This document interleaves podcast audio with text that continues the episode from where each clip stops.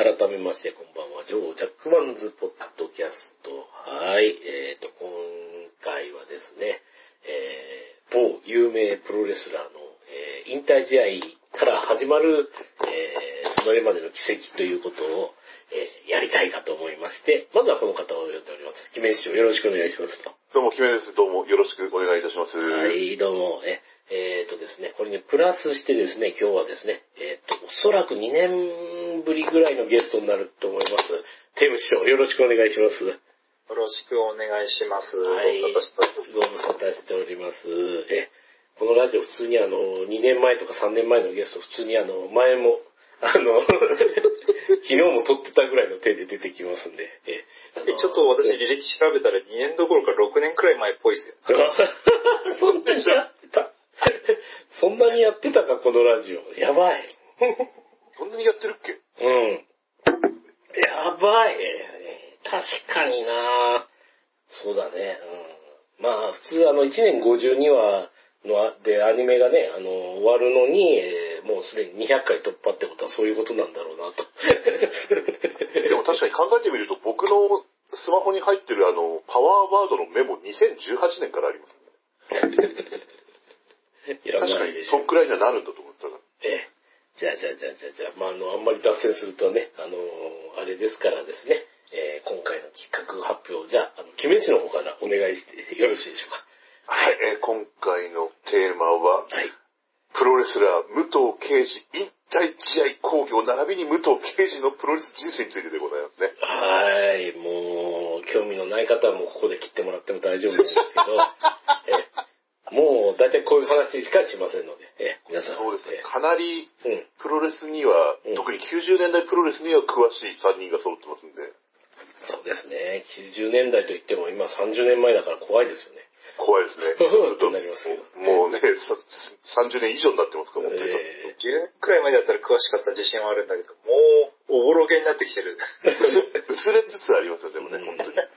90年代はね、もう、すごい、まあ、いろいろすごい時代でしたというところで、えまずあの、引退試合の方からですね、ちょっと語っていただきたいなと思うんですけど、あの、簡単にまあ概要を説明しますと、はい。今年2023年の2月の21日ですね、火曜日、土平日にですね、えー一応プロレスリングノアの主催という形で東京ドームでうん、武藤敬司引退試合興行というものがまあ行われまして、はい、えーその試合でまあ武藤は対戦相手に新日本プロレスの内藤哲也を指名して、うん。メインイベントで戦うことになったわけなんですけれども、うん。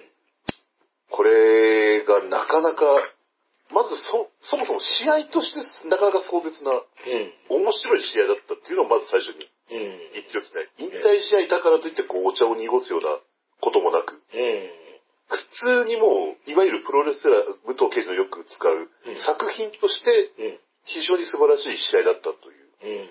このことをまず最初に言っておきたいですね。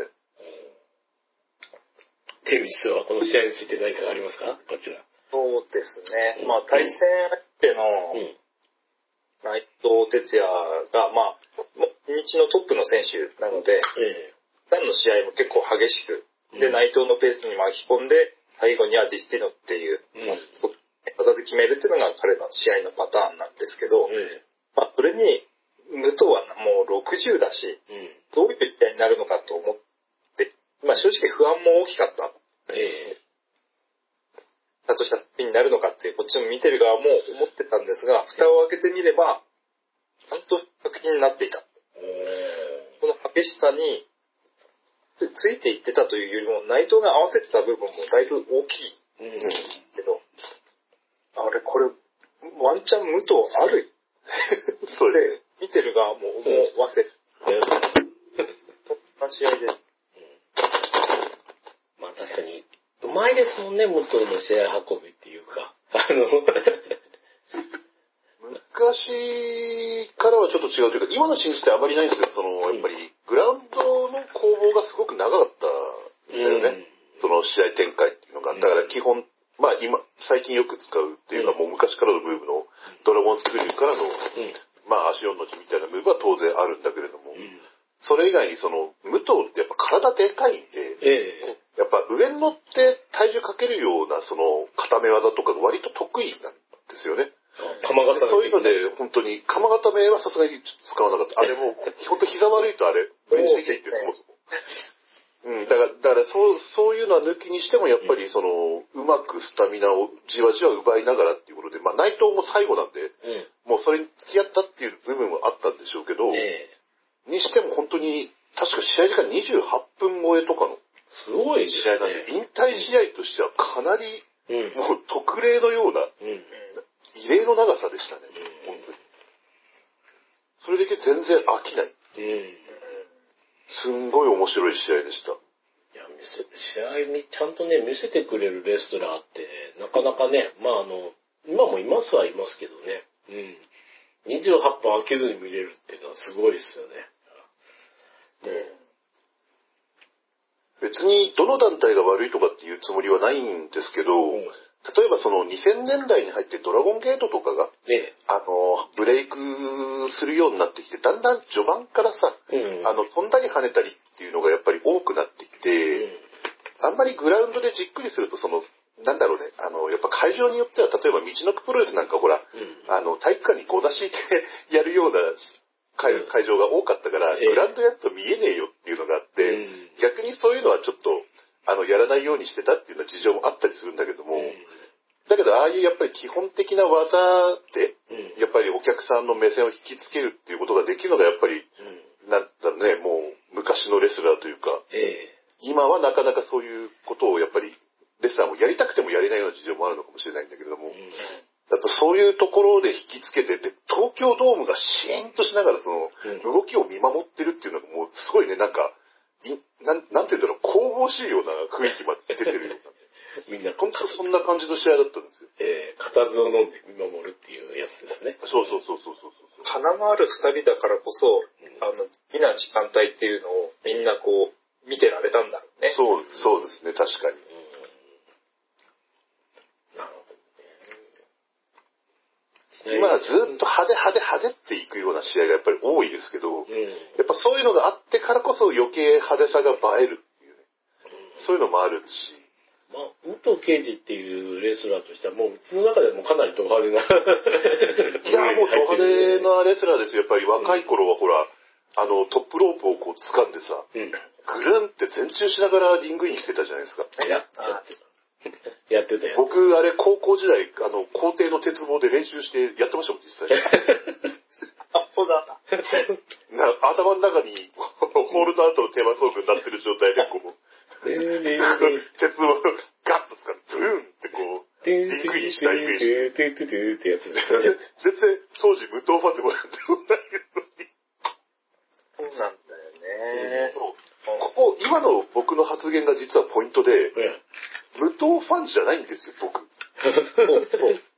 そうなんだよ。多分、テイムさんもなんです。で、ドクさんもなんですよ。えうん、そうなんですよ。なんで語ってんだって話になりますじゃないし、無党ファンだった時期も多分ないんですよ。うん。だけどね、ずっとね、プロレス見てきた中に武藤がいるんですよ。そうなんだよね。そう、対戦相手だったり、別の興行であったりとか、必ず視界に入ってて、頭の中にね、やっぱり残ってるんですよ。いやーそれがね、やっぱり存在感のでかさっていうのが、うん。引退試合終わった後に改めてうん。思った部分なんですよね。そうだね。いやー、ちゅうか、まあ、うちはどっちかっていうと武藤が嫌いでしたからね。嫌いって。いや、嫌いな理由は、側ですよ、僕もだったら。うんでもあの、嫌いな理由っていうのは、であの、うちはあの、反選手会同盟ファンだから、体制側の武藤が嫌いなんだっていう。単なる逆恨みなんですけどね。腰腰中、腰中とかね、ええキーマルキング秋広とか応援してたそうの応援してたから。あで、あの、白い蝶野の時代が、で嫌いだったから。ああ、そうですよね。あの辺で嫌いだったから。うん。武藤に何の、武藤には何のマイナスもない何の恨みもないけれど。な何もないけど、えー恨ませていただきますっていう。えーまあ、WBC であの、栗山監督とあの、大谷を憎ん。でるようなもん。ですから。カカープファンはみん。な憎ん。でるって言い方です。そうだね。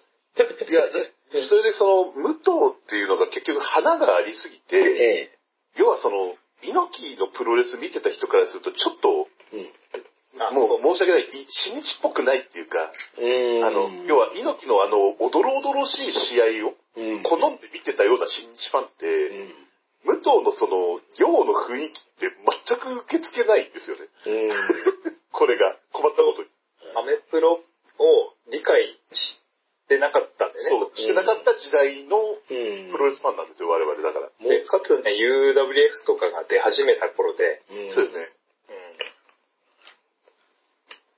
で、あ、武藤自身もデビューしてからちょっとした後にアメリカに渡って、うんけそっちでアメリカンプロレスをまずじっくり習ってしまってるので、ベースがもうアメリカンプロレスになってしまってるんですよね、だからね。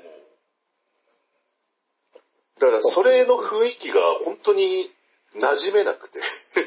いや、普通に WCW でもうすでに大スターになってましたからね、武藤は。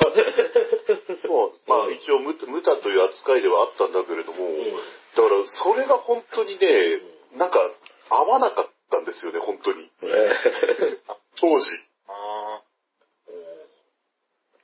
わかります、だからそ、の、すごいレスラーっていうのをなんか認めたくないところがあったんですよ。だからなんていう、なんか難しいんですけど。その頃ってさ、俺はもう多分全日派だったのよ。うんまあ僕もどっちかっていうと全日派でしたね。プロレスが見たくて、夜中に全日を見ていて、うん。なんか武藤っていう花のあるレスラーが新日に来たなっうん。ていうので、やっぱ目にのっついちゃって、こう、記憶に残っちゃったんだよね。うーん。で、武藤がさ、多分2回目に凱旋帰国して、うんうん。クシーターザンとこう、辻吉成に呼ばれていたあたりで、テーマ曲ってホールドアウトにうん。変わったね。うん。だと思うんだけど、俺それでホールドアウト聞きたくてプロレスの CD 初めて買ったの。おー、そうなんだ。うん。うん。うん。ってやつですね。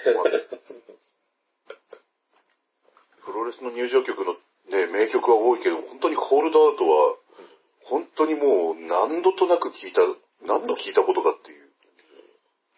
いや引退試合の入場も、まあいろいろかかったけど、最後はホールドアウトだったもんね。うんそうですね。一番コールしやすいんだよね。そうそうそうそう。そう。だからその昔シュープロの記者あたりがさ、なんか未練がましくてさ、うんあの、95年の高田信彦とさ、あ、あの、やった東京ドームの UWF との全面対抗戦とかさ、ええあと、ノアの初めての東京ドーム04年だったかなその時、三沢、小川、吉成組と、あの、ケアと組んで戦う時も、え両方とも入場テーマ曲、武藤はホールドアウトじゃなかったんですよ。えうん。で、95年にホールドアウトにして欲しかったって言ってたシュープロ、04年の時もホールドアウトであって欲しかったみたいなこと書いてて、未練がましいな、このプロレスの人は。でいちょっとイラッとした覚えがあるんですけど。変わってそうだしね。うん。でも、それでもなんか気持ちはでもわかるというか、一番やっぱりしっくりくる曲。うん。で、武藤も3年とかですぐ変えちゃうんだよね、曲をね、割と。最後の方は。うん。なんか、まあでも、ホールドアウトは、まあ名曲だし、あの、多分あの、その頃、新日が権利持ってたんだろうなっていう 気はしないでもないけどあ、ね。なるほど。うんまあ、はいそうだね。使えなかったのか。うん使えないっていうのもあるのか、確かにそういうのもあるのかもしれない。うん。多分その辺もあったんじゃないかなと思いつつ。うん確か橋本真也の息子さんもあれ、爆笑宣言で入ってこないんじゃないかな、多分。いやー、デビュー戦は確か爆笑宣言だったんですあ、そう出た。うん。最近がどうかはちょっとわかんないけれども。うん。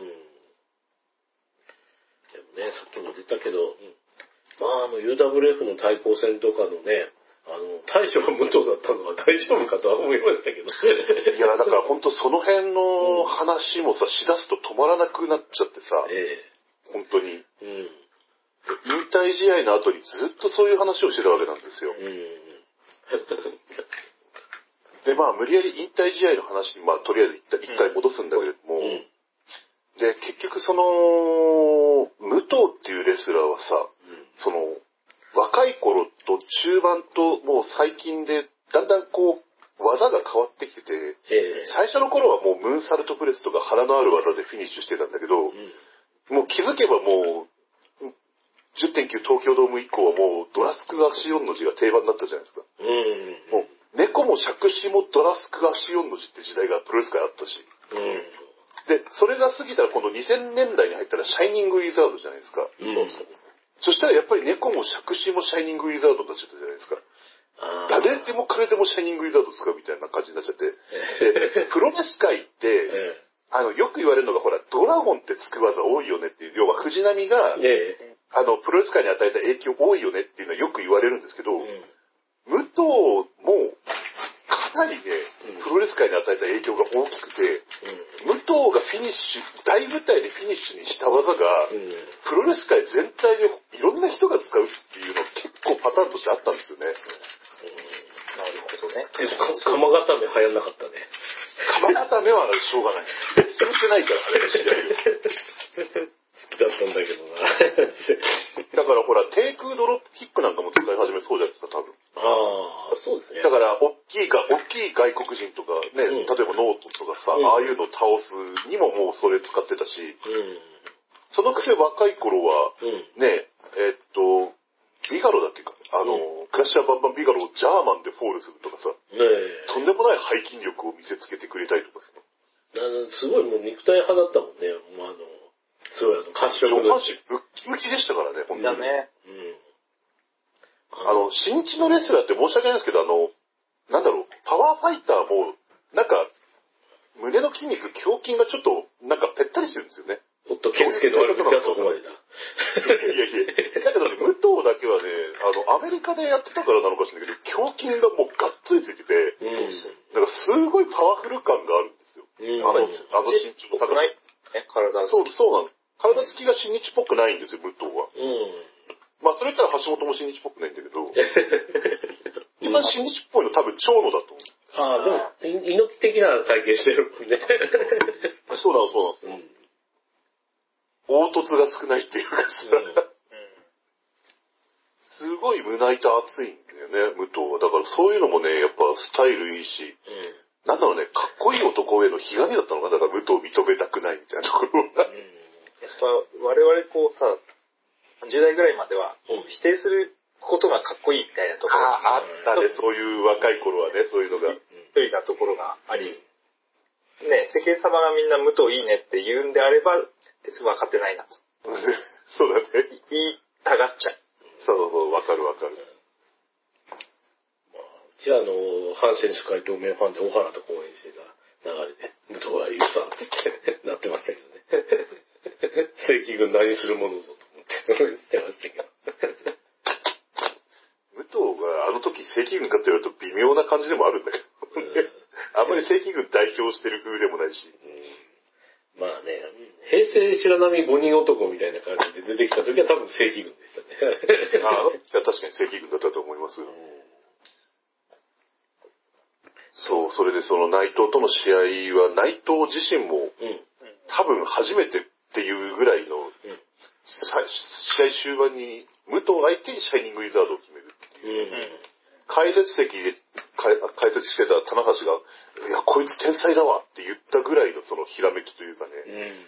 そういうので試合を盛り上げつつっていう感じで、まあ引退試合の方は進んでいって、武藤がムーンサルトプレスに行こうとして、2回行こうとして結局行けないみたいなのがあったんだけど、あれがもし決まってたらどうなってたかっていうのはね、多分プロレスファンはあと30年ぐらいこの話題だけで酒飲めると思う。だけで飲めちゃうな。あれ決まったら内藤は負けてたんじゃないかっていう話だけで多分、うん。それ内藤引退する頃にも多分そういう話多分出てくる。それくらいやっぱりね、うん。語るべきところの多い試合だったと思いますよ、本当に。飛んでたら絶対内藤は避けないから。避けない、避けない。ああ、避けちゃったら正規の塩野郎と、ずっと言われてしまうじゃない。いやもし避け、まあ、避けてくれたらあれじゃないですかね、あの、えっ、と、あの、昔よく見たあの、ムーンサルトプレス失敗だけど両足着地のあのムーブが。ああ、あの、できたかな武藤ならやったできるかなやってほしでも、い。自分はあの、ムーンサルトプレス行ったら誰もいなくて、なんかあの、腕立て伏せの前準備みたいな体勢で両膝痛いのこらえるみたいな体勢になってたかもしれない。うんそうそうそう。そう。それで結局、まあ、武藤はね、あの28分ディスティーノで沈んでしまうんですけれども、うん本当にね、なんか、やっぱり今の新日の個人的にちょっといいなって思うところは、必殺技させると決まるんですよ、基本的に。あ、いいねまあ、トップドムとかでは、あの、2回3回入ることもありますけども、え基本的にはもう工業のタッグウェーバータッグマッチなりなんなりで、え。もうディスティーノって出たら別に、もう普通にそれで決まるんですよね。うん。なるほど。だから割とそういう意味では説得力があるんですけど、うんだから本当に東京ドーム中の誰もがディスティーノの対戦に入った時に、あ、決まったら終わるから決まんないってって思いながら、試合を多分見てたと思うんだよね。うんああ、一回ぐらい武藤かわしてと思いながらやったけど、やっぱもうね、その体力はやっぱなかったですよ。うんなるほどね。みんな、あの、やっぱあの、ちゃんと出たら終わる必殺技ってやっぱいいよね。あのわかりやすい。う。うんん、そういった点では本当に内藤は、うん、いい流れ、無藤の流れで試合をやりながらも、いい流れで試合、自分の試合の流れをしたなと思いますね。逆に言うと、そのディスティーノを安売りしないんだよね。これ出したら絶対決まるっていうあ、そうそうそう。うんかない。素晴らしいと逆に言うと、これ出しても決まらないっていうタイミングではあの技出さないもんね。うん。組み立てに失敗する時は、まあ、ごく稀にあるけれども、ただ基本的に出ると決まるので、うん。いいよね。必殺技がちゃんと必殺技で機能するっていうのはやっぱりいいよね。プロレスだそうなんです。だからあの試合に関しては本当に、それだけでも、見応えがあったし、語れるところの多い試合であったんですけど、あれ、テイムさん次進んで大丈夫ですかね？ああ、まあまあまあいい。まあもう今言ってもいいかな。まあそれをね、うんむと大事や。まあ夜中に決めんと、散々そこまでずっと酒を飲んでうん生中継で見ていたのにもかかわらず、さらに決めが見るというんで、もう一本開けて。いや、あのそうテイムさんはその日ね、午後休、会社午後休を取って、もう夕方4時くらいからずっと酒飲みながらプロレス見てたんですよ。で俺はも僕うね、がもう仕事で8時ぐらいですよ、家帰ってきたのが。うん。そしたらもうテイムさんがもうなんかツイッターでねつぶやくんですよ。もう号泣してる。もう号泣してるみたいな。あれはね、本当だったから。冗談じゃないから。冗談じゃなく号泣してたんですよ。なんじゃなく、な溢れ出る涙を止められなかった。うんうんで、でうん、どうぞどうぞ。あ、で、まあ二人で見て、まあ最後まで見て、えいや、ごめんやっと俺は気づいたよ。武藤は行かせてないと、まああんまり好きじゃないって思い込もうとしていたけど、これやっぱり武藤刑事好きだったわ。失って気づいたよ。そうそう。だから、あの、ジョジョ3部で、あの、ポルナレフがいい死んだ時みたいになってた二人して。お俺は、失ってからいつも気づくんだ、バカ野郎だ、みたいな感じで。武藤が、ま、引退試合に負けて、武藤の現役が終わって、初めて、ああ、武藤のことこんな好きだったんだ。しかも二人して同時に。そうね、まあセンチメンタルな、うんおセンチ気分になってたところもあるのかもしれないけど、うんちゃんと自分の魂に正直になって言わせてもらえば、うん多分ずっと好きだったんだと思う。あの、好きだったんだけど、あの、好きって認めちゃうと、それまで否定してた自分も否定することになっちゃうから、うん。もう意地になって認めたくないみたいなところが多分あったんだよね。あったね。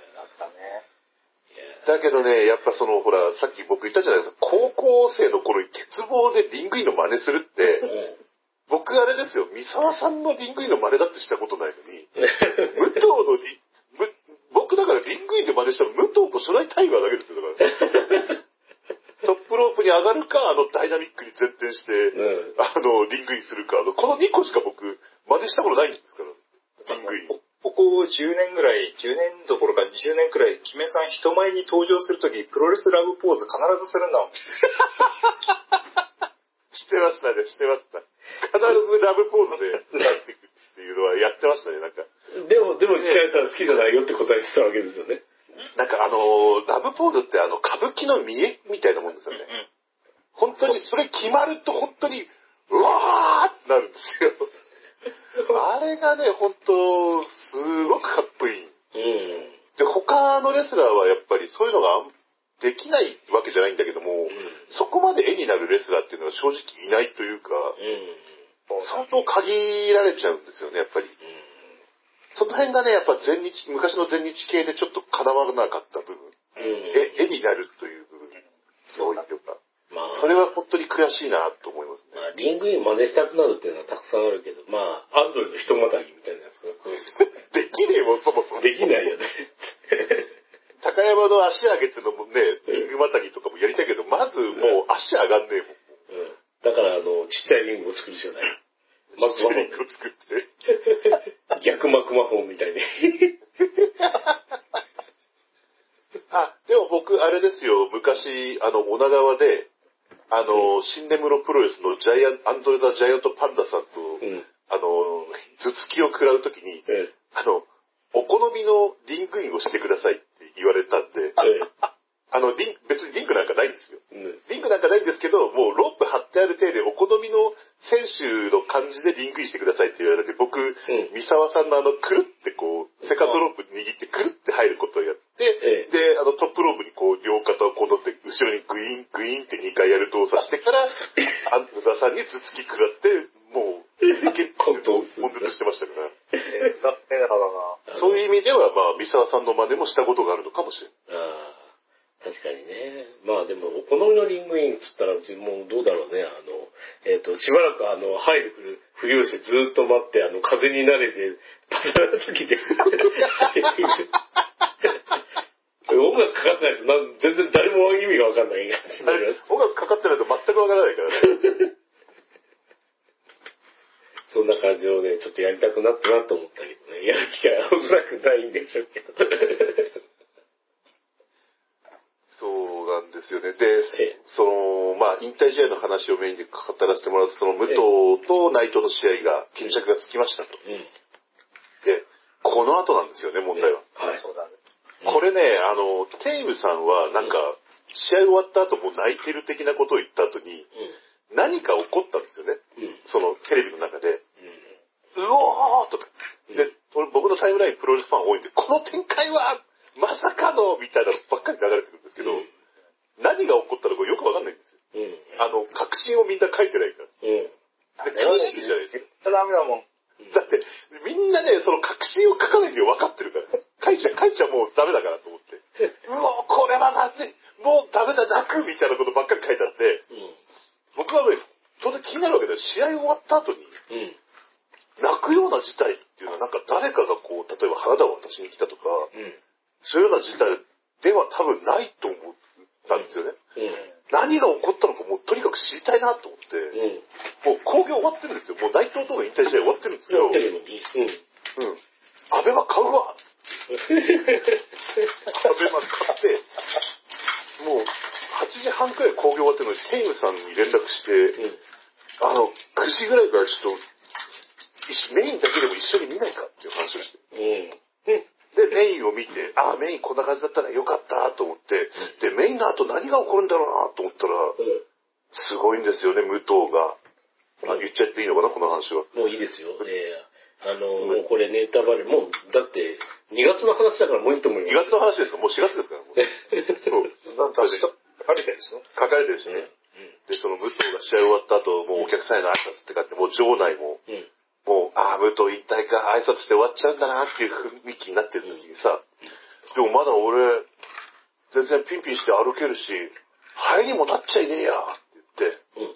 なんか場内もよくわかんないけど、とりあえず、うわーって乗っとくわけですよ。うん。そしたら、どうしても一個だけやりたいことあるんだよなって武藤が一言言って、うん。やりたいことってなんだろうななんか、猪木会長になんか話でもあんのかなと思ったんですけど、うん。その次に出てきたのが、じゃあなーって解説席にいる長野をうん。指さして、俺と、で、リング指さして、戦えって、内藤と28分の試合終わった後にですよ。うん。長野に向かって、俺とここで戦えてて、リングで戦えてるんですよ。うん。で、僕初めて見ましたね。長野のあんな呆然とした表情。うん。サングラスをかけてるのに、うん。目が点になってましたからね。そうだね。やってた。あんな、嘘だろ、おい、武藤さんみたいな顔してるの、初めて見ましたから、本当に何の打ち合わせもないっていうか、うん。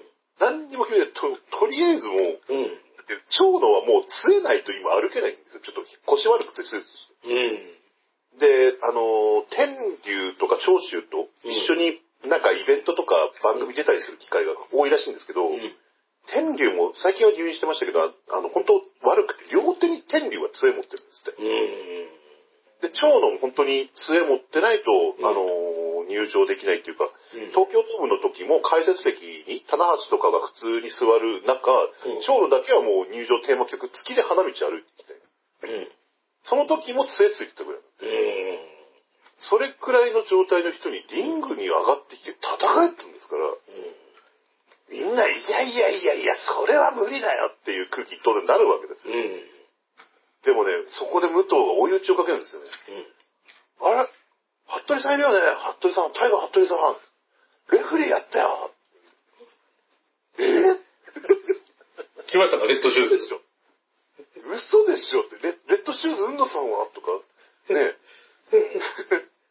わ 和田恭平の立場は？とか一瞬思ったりもするんですけど、西永さんとかもいるしとか、まあそういうのは置いといて、うん。いやいやいやいやいやいや、それはちょっとなんもなんでもうん。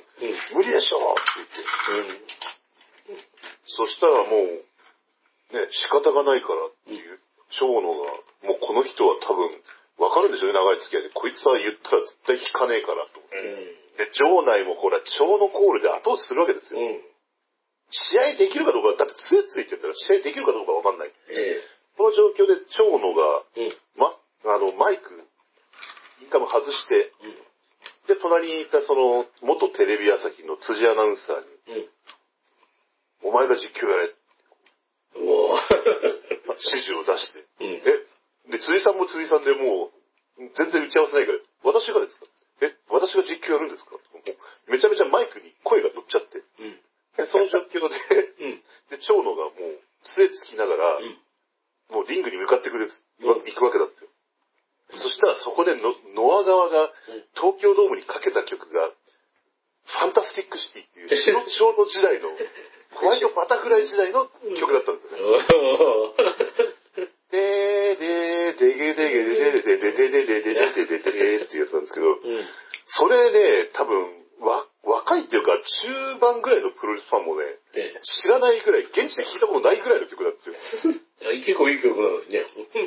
あれ名曲ですよ。僕の持ってるプロレス CD も3曲、3回ぐらい入ってましたからね。うん。これが鳴った瞬間にもう、棚橋が、あ、これはやばい、これはやばいって2回言ってましたからね。棚橋もね、プロレスファンが過ぎるんですよ。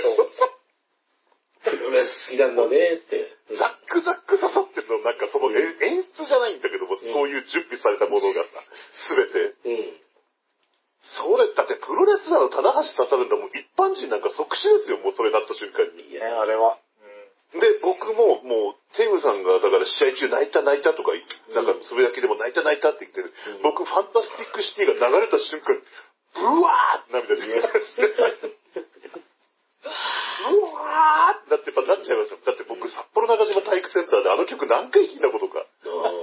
うちらもね、一緒に見に行きましたもん、あの、えっ、とね。いや、じゃあ、ドクターと一緒に見に行きましたよ。そう、武藤蝶野、えっ、と、飯塚組対、なんか外人みたいな6人。見まくりましたよ。なんか、パワーだけ外人みたいな。もう、今日の飯塚か。あそう、時代ですよ。時代。みんなカラフルなやつ着てますよ。飯塚、えっ、と、長の会うと派生インでもいいですけど。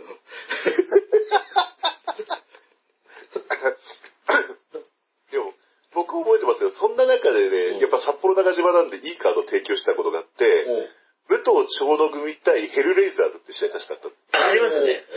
これはいい。その試合でね、蝶野が捕まりまくって、もうさ、あー、ヘルレイザーズに秒殺されるっていうところで、当時の蝶野の、白蝶野の得意技、んあの、STF 喧嘩キック死んだふりっていうね、そんな容疑があったんで、もう、もう蝶野やられる、ダメだって思ったら蝶野があっさりケンス、ケンスケじゃない、パワーウォリアーからスリーカウントを取るっていう、ね、見事な試合でしたね。で、その後に流れるファンタスティックシティです。うわーいいようにやられてます。一瞬で、一瞬で時空を超えるっていうのは、ああいうことですよ。一瞬で30年をええ飛び越えましたもん、あれが鳴った瞬間に。すごいですだからプロレスのテーマ曲の持つパワー、うん時空を超えますよ。うんもし今後タイムリープしたい科学者がいるんだったら、プロレスファンをたくさん集めるべきだと思います。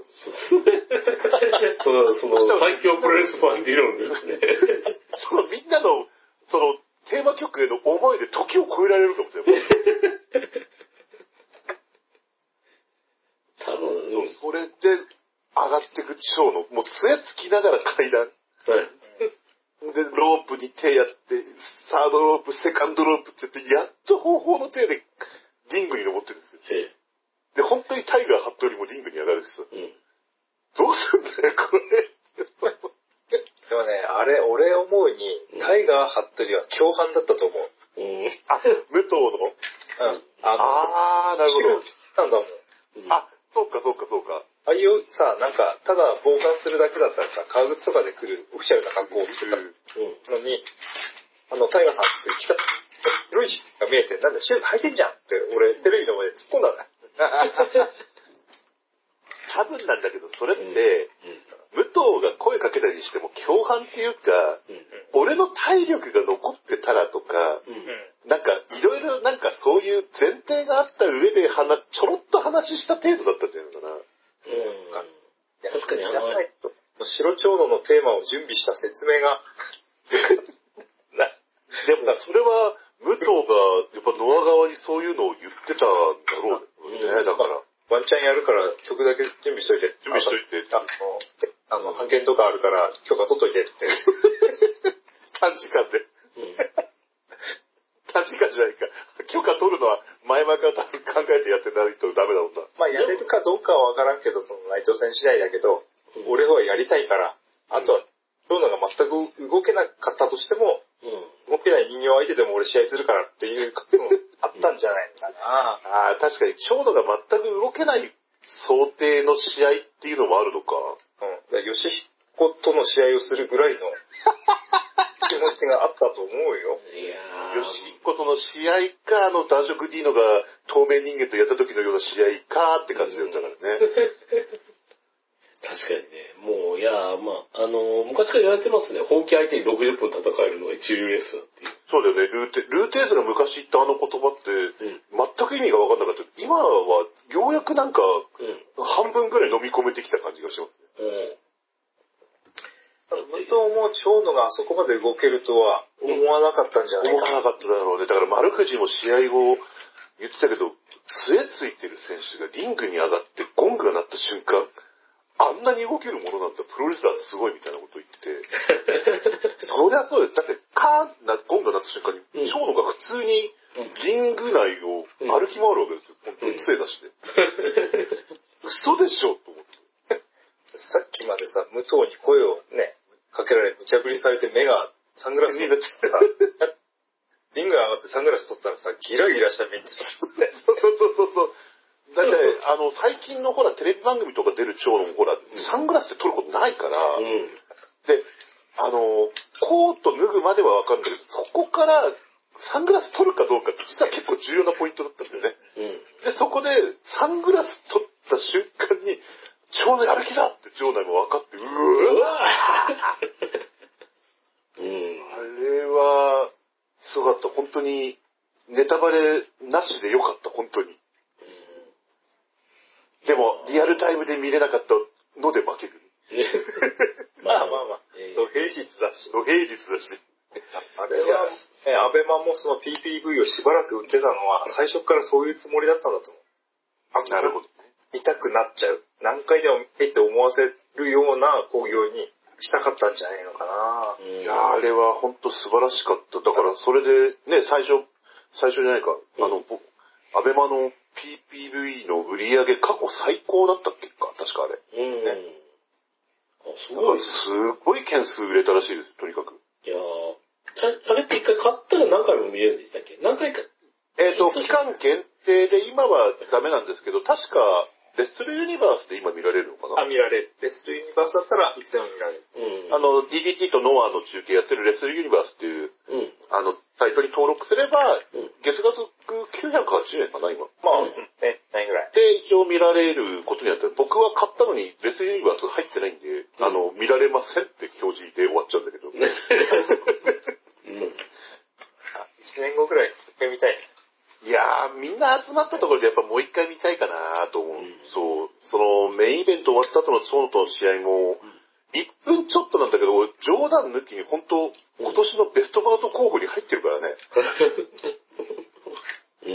ベストバウトはこれからまだ出るかもしれないけど、ベスト工業はもう、ベスト工業はもうあれは抜けないと思う、多分。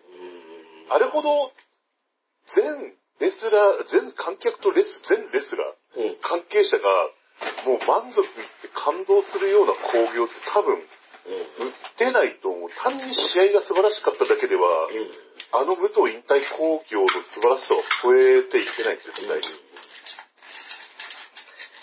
それくらいもう素晴らしい、うん、最後の美しい流れでした、本当に。確かに。だった。あれがその武藤言うところのプロレスは作品っていうような、うん。その、その作品っていう言い方も若い頃嫌いだったのよ。うん。戦いじゃんみたいなさ、うん作品とか言うなよみたいな感じが本当好きじゃなかったのよ。うん。だけど、なんか、無というところの作品っていうのはこういう部分だなっていうのがね、うん。ものすごく分かった。それを若い頃からずっと言い続けて実践してた無党っていうのが、だから、どれだけ、なんかいろんな物事を、うん。もう先を見据えてたのかっていう感じがしちゃうんだよ。あの頃そんなこと言ってる人いなかったんだもん、だって。アメプロがそうなのかな？俺アメプロ全然見ないからわかんないけど。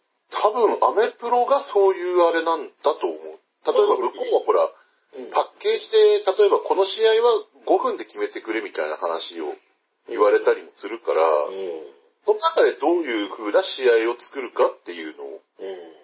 見せ、そういう見せ方を勉強するっていうのはよく言われるよね。うん。いや、言ってたね、誰だか、あの、誰だったっけ、あの、ジャゲドの師匠筋の人がなんか、えっ、と、W、WF 一先輩したっていう話をしてて、お一先輩はすごくねっていう。うん。まあ、出上がるってことでしょ？うん相手が。うん。ううん。ん。多いね。いや、だからね、俺、そんな、一先輩もするレスラーを使われるっていうことは、それだけ すごいんだろうね、と思って。逆にそれだけ言っちゃ悪いけど、引き立て役として完璧なんだよね。うん。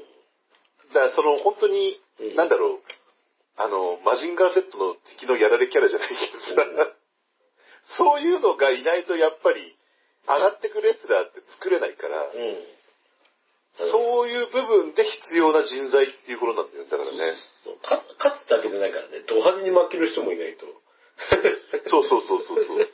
うん。で、それでいてほら、日本人のレスラーって基本的に受け身が上手だからう、ん。大怪我しないし、うん。アメリカのレスラーはだって、受け身の音で日本で学んできたかどうかわかるってよく言うよね。うん。君うんぬんじゃないけど、なんか。受け身運じゃないけど。ねけど、あの、一時期はね、こあの、小橋圭介戦の後からみんなあの、チョップ合戦がアメリカでさえも流行ったっていう話が ありましたよね。だから日本のプロレスっていうのは今まさに本当に、時間を置かずに、ええ。リアルタイムで海外でも見られる時代になっているので、うん。そういうような流れが輸入されたりっていうのも当然ある。もう技なんか開発した瞬間にすぐパクられるし。だけどね、本当あの工業自体を本当に武藤とかムタに憧れた現役レスラーって山ほどいるから、うんめっちゃくちゃ影響を与えてると思いますよ、本当に。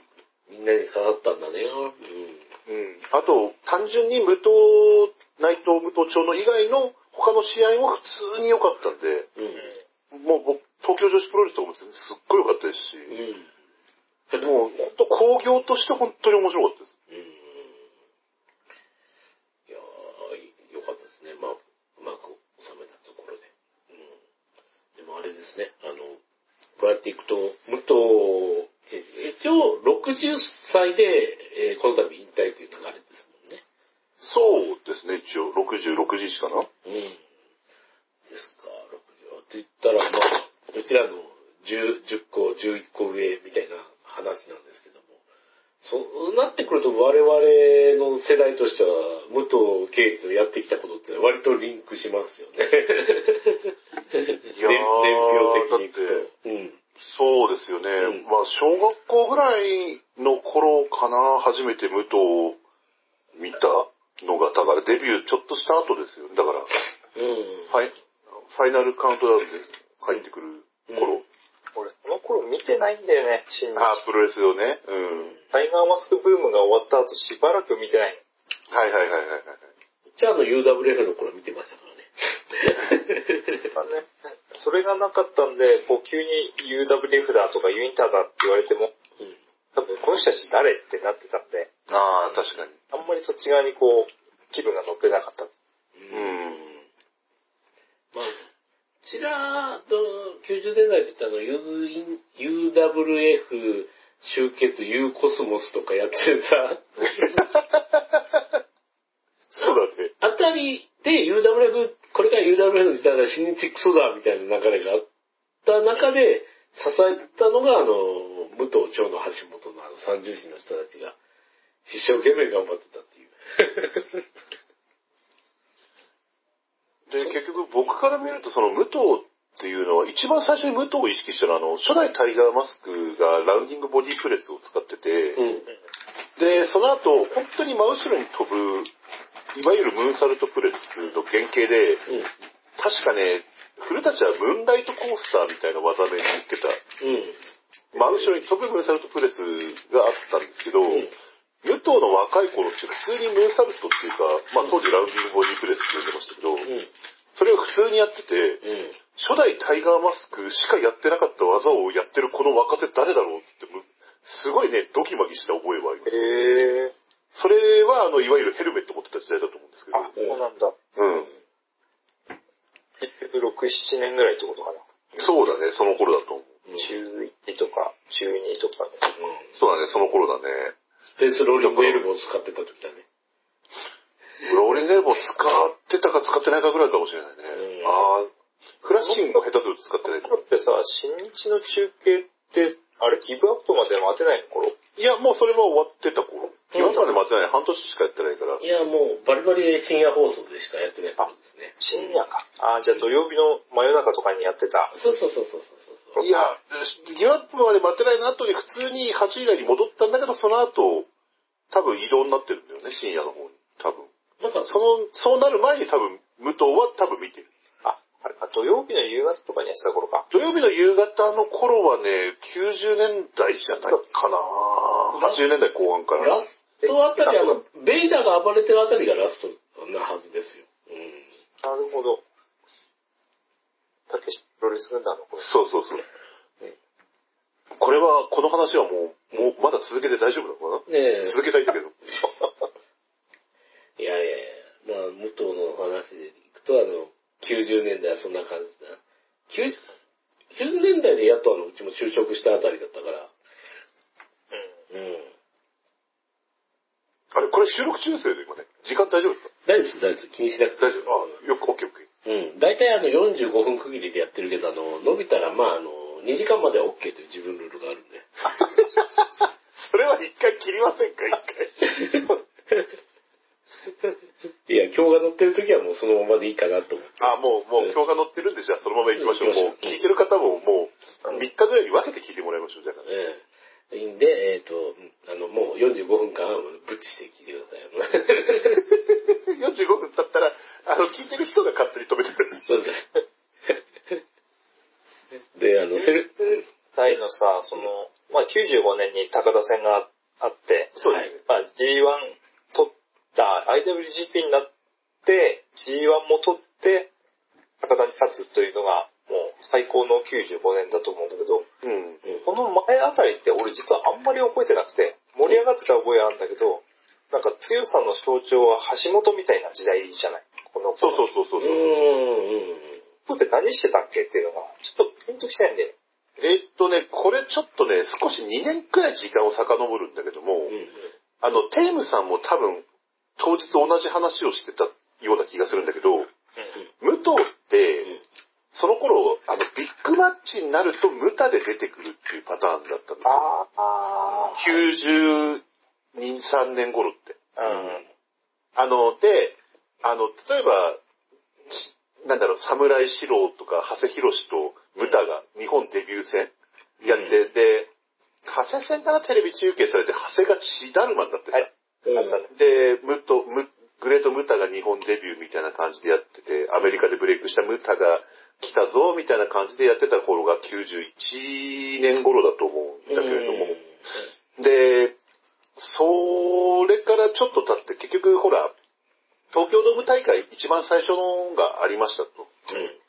で、その2回目の東京ドーム大会やるときに、メインイベントがムタ対フレアっていうのを確か予定してたうん。はいんですよ。で、ここでポイントになってくるのが、あの、WCW と WWF の関係、当時の WWF ね、WWE、うん今の。それで、新日って WWE と WCW と両方と話を進めてたんだけど、結局その、なんだろう、WCW 側が、あの WWE と仲良くしてる新日は、まあ好きじゃねえなみたいな感じで、ビッグフレア出さねえよって話になっちゃったんですよね、第2回東京ドームの時に。で、それで、第2回東京ドーム、ムタフレアにする予定だったのが飛んじゃって、うわ、どうしよう、もう目玉カードないよっていう時に、当時坂口社長が馬場さんに電話して、全日勢が急遽新日の興行に、うん。あの、馬場さん曰く、お前の社長就任祝いだっていうことで、うん。ジャンボ鶴田とか、うん。ね、八尾白木初代タイガーマスク川柳源一郎とか、そういうのが行ったっていうのが第2回東京ドームだったんですけど、要は、東京ドームとかのビッグマッチになると、武藤じゃなくてムタで出るっていう流れがあって、で、それで武藤自身が、ビッグマッチになるとムタが出てくる。俺はそれが嫌だみたいなことを言い始めた時期だったんですよね。で、93年にムタが、確か長州から IWGP を取るんですよ。武藤より先に取っちゃうんだよね。武藤より先にムタがベルト取っちゃう。あれ、あれ、あの時、あれじゃない、武藤でボコボコに負けて無駄でやってやるみたいな流れの時でしたっけ、あれ。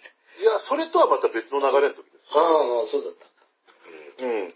で、結局、ほら、当時長州って藤波と東京ドームであの、IWGP とグレーテスト18の統一あったでね。長州が勝って、で、長州時代みたいな感じだったわけなんですよ。うん。うん。で、それよりも前の時代だと、ほら、東高三重士対、うん。あのー長州力三番勝負みたいなことやってて、で、初戦で武藤が負けた後に、長野負けて、うんで、橋本が勝つみたいな感じで、うん。うん三重士の中では橋本リードか、みたいな時代がやっぱりあったんですよね。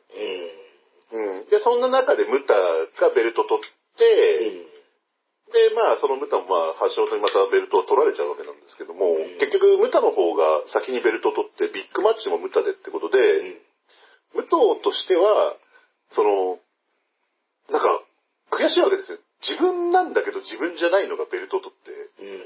常に自分の先をムタが言ってるみたいな。うん。自分なのに、自分じゃないやつが自分の先を言ってるっていう。だから、長野も橋本もライバルなんだけど、一番のライバルがムタみたいな時期があったんですよ。これは面白い現象ですよね。多分、武藤以外にそんな体験してる人いないと思うんですよ。うん。初代タイガーマスクと佐山悟でさえそこまでの関係性のかことにはなってないと思うんですよね。そうだね。オリハラとサスケ・ザ・グレートもそういう関係になってないからね。なってないですね、どう考えてもね。別物だしね。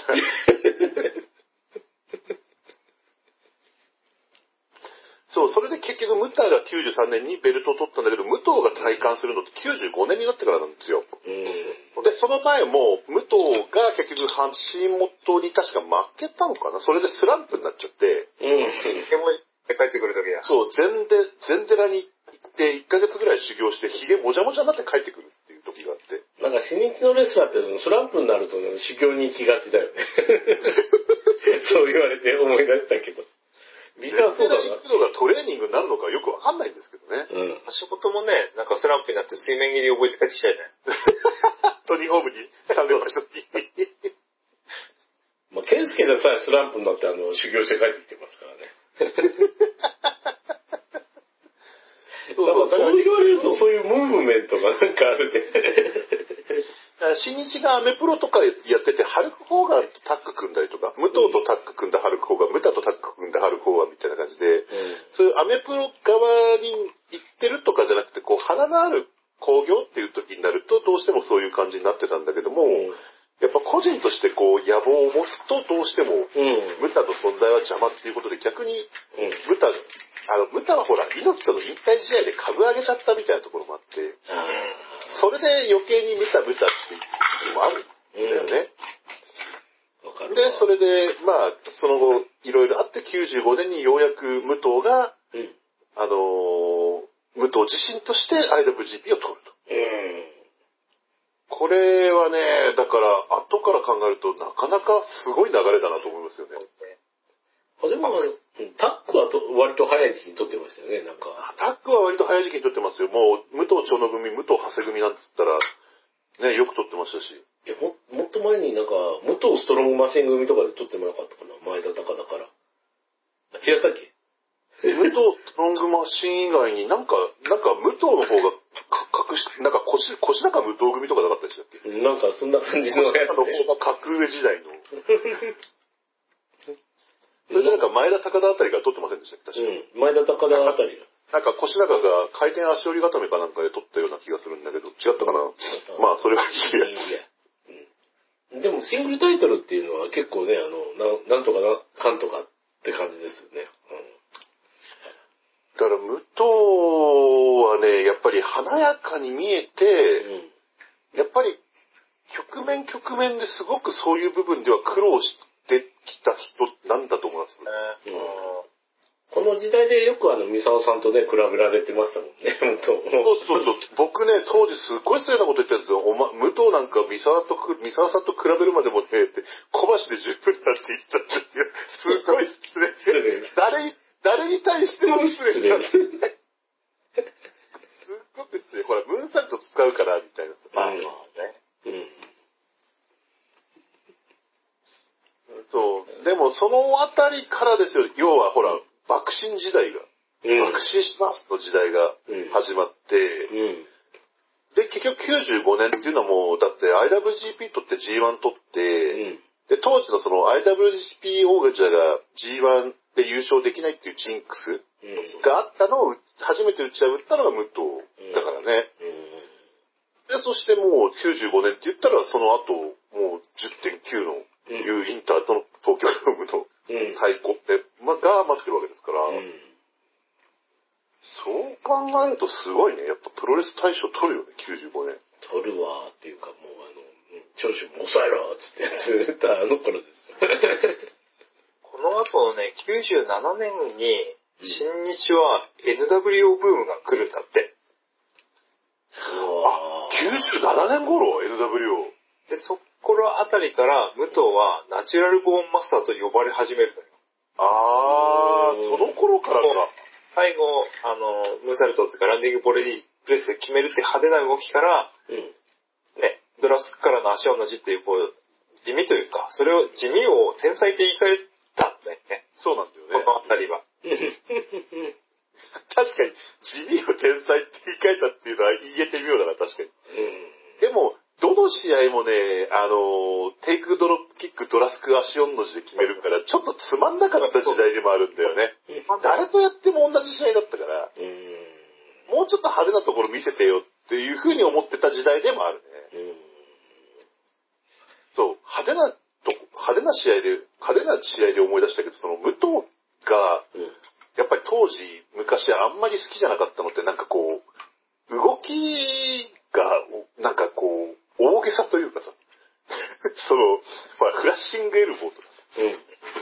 スペースローリングエルボーそうだね。とか、が多いように見えてもういて。無駄が多いよねっていう、やっぱり、その、プロレス、僕らが見た90年代プロレスってやっぱりまだ、未だにプロレス最強みたいな感じでうん見てた時期であって、ほら、K1 とかプライド出てくる前だから、うん。だから、戦ってんだから、うん。そういう無駄な動きいらないじゃないって、個人的には思ってたんですよ、当時。アピールいらないだろ、もっと攻めろよってマサさんが言われるあのあの時代。そうそうそうアピールいらないだろって言ってた時代。馬場さんがツータに、おーとかややらなくていいんですよって言ってたようにして。うん。ってね、みたいな感じで。だからそういうような時代だったから、だからなんかもうそういうところもなんかこう鼻につくじゃないですけど、うん。どうしてもやっぱ馴染めなかった部分の一つ。うん。だけどね、今、あのー、89年くらいの武藤の、うん。あの、フラッシングエルボーとか見ると、あ動きが速すぎて何やっ魚のビジビジする感じ。いやねなかなかビチビチする感じ。そうそうそうそう。生きがのいい魚がビジビジするめちゃ感めちゃ生きのいい魚がビチビチしてる感じ。ありますよねあれ。はね、だから、今み、だから、申し訳ないんだけど、その、60年代とかな、60年代とかの白黒のプロレス見てて、うん。正直僕あんますげえなとは思わないんですよ。申し訳ないんだけど。うん。なんかゴツゴツしてんなーぐらいの。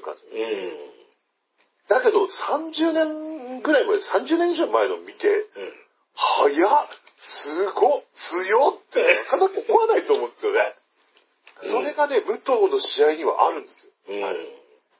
それはね、今見て、改めて凄さに気づくと同時に、うんその凄さに気づかない30年前の鬼面の未熟。いや、えーっとね、あんまりこういうことを言いたくはないんだが、うんあのまずレスラーの大きさが違すぎて、ああ、そうなんだよね。うん。今の、今見慣れてる常識で考えると、190近い大男があんなスピードで動くって、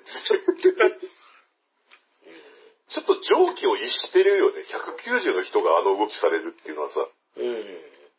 まあ、ぜでも前世紀馬場さんは32本ロケットやってたわけだから。ね そういうことなんだろうね。そう、要要はそういうことなんだよ。昔のレスラーっていうのはやっぱり大きくて強いん。で、それでいて速いとかさ、さらにその、その個人個人によってさらに付加価値が加わってたんですよね。うん。そういう点で言うと、武藤は188ですから、うん。やっぱまあ、あのー大きい方だと思いますよ。うん。上がりじゃないからね、最初からヘビーだからさ。そうそうそうそうそう。ジュニアから上がったヘビーじゃないから、うん。だから武藤がよく言ったんだから、あのー今のヘビー軽いからやってて楽だもんみたいなこと言うんだよね。彼は。平気で。だからね、天王だって、うち二人はジュニア上がりじゃない？うん。まあそうだね。本当にでかいっつったら田植えぐらいだよね。93?91 かな？確かあったから。他、川田はまあ83って言って、む三沢と小橋は85だけども、まあそうだよね。みんなあの、ベイダーとかと戦ってんだもんね。そうそうそうそう。だからその、武藤とか三重士の時代は、ベイダーとかビガロとかノートンとかやっぱでかいのがゴロゴロしてたし、うん。で、前日だってもう、アンドレはまだいた上にハンセン、ゴディ、ウィリアムズでしょ？うん。怖すぎる。怖いよね、そう考えてもさ。どうやって戦うのよ、そんなのと。ハンセン、ゴーディは本当あの、ね、あの、四天王前世時代はもう本当三沢さん頑張ったよな、と。いや、すごいなと、泣くもんそんなの戦えって言われた。その後の、その後流れてきたベイダーとやってるからね。そうそう、ベイダーも190ありますし、190、170キロかな、ベイダーは。やっぱそういうのが、やっぱいる世界ですよ、プロレスっていうのは。やっぱりあの、元ゲジマの巨漢大臣7番勝負とかやんないとダメですね。逆に、武藤巨漢退治得意そうだもん、だって。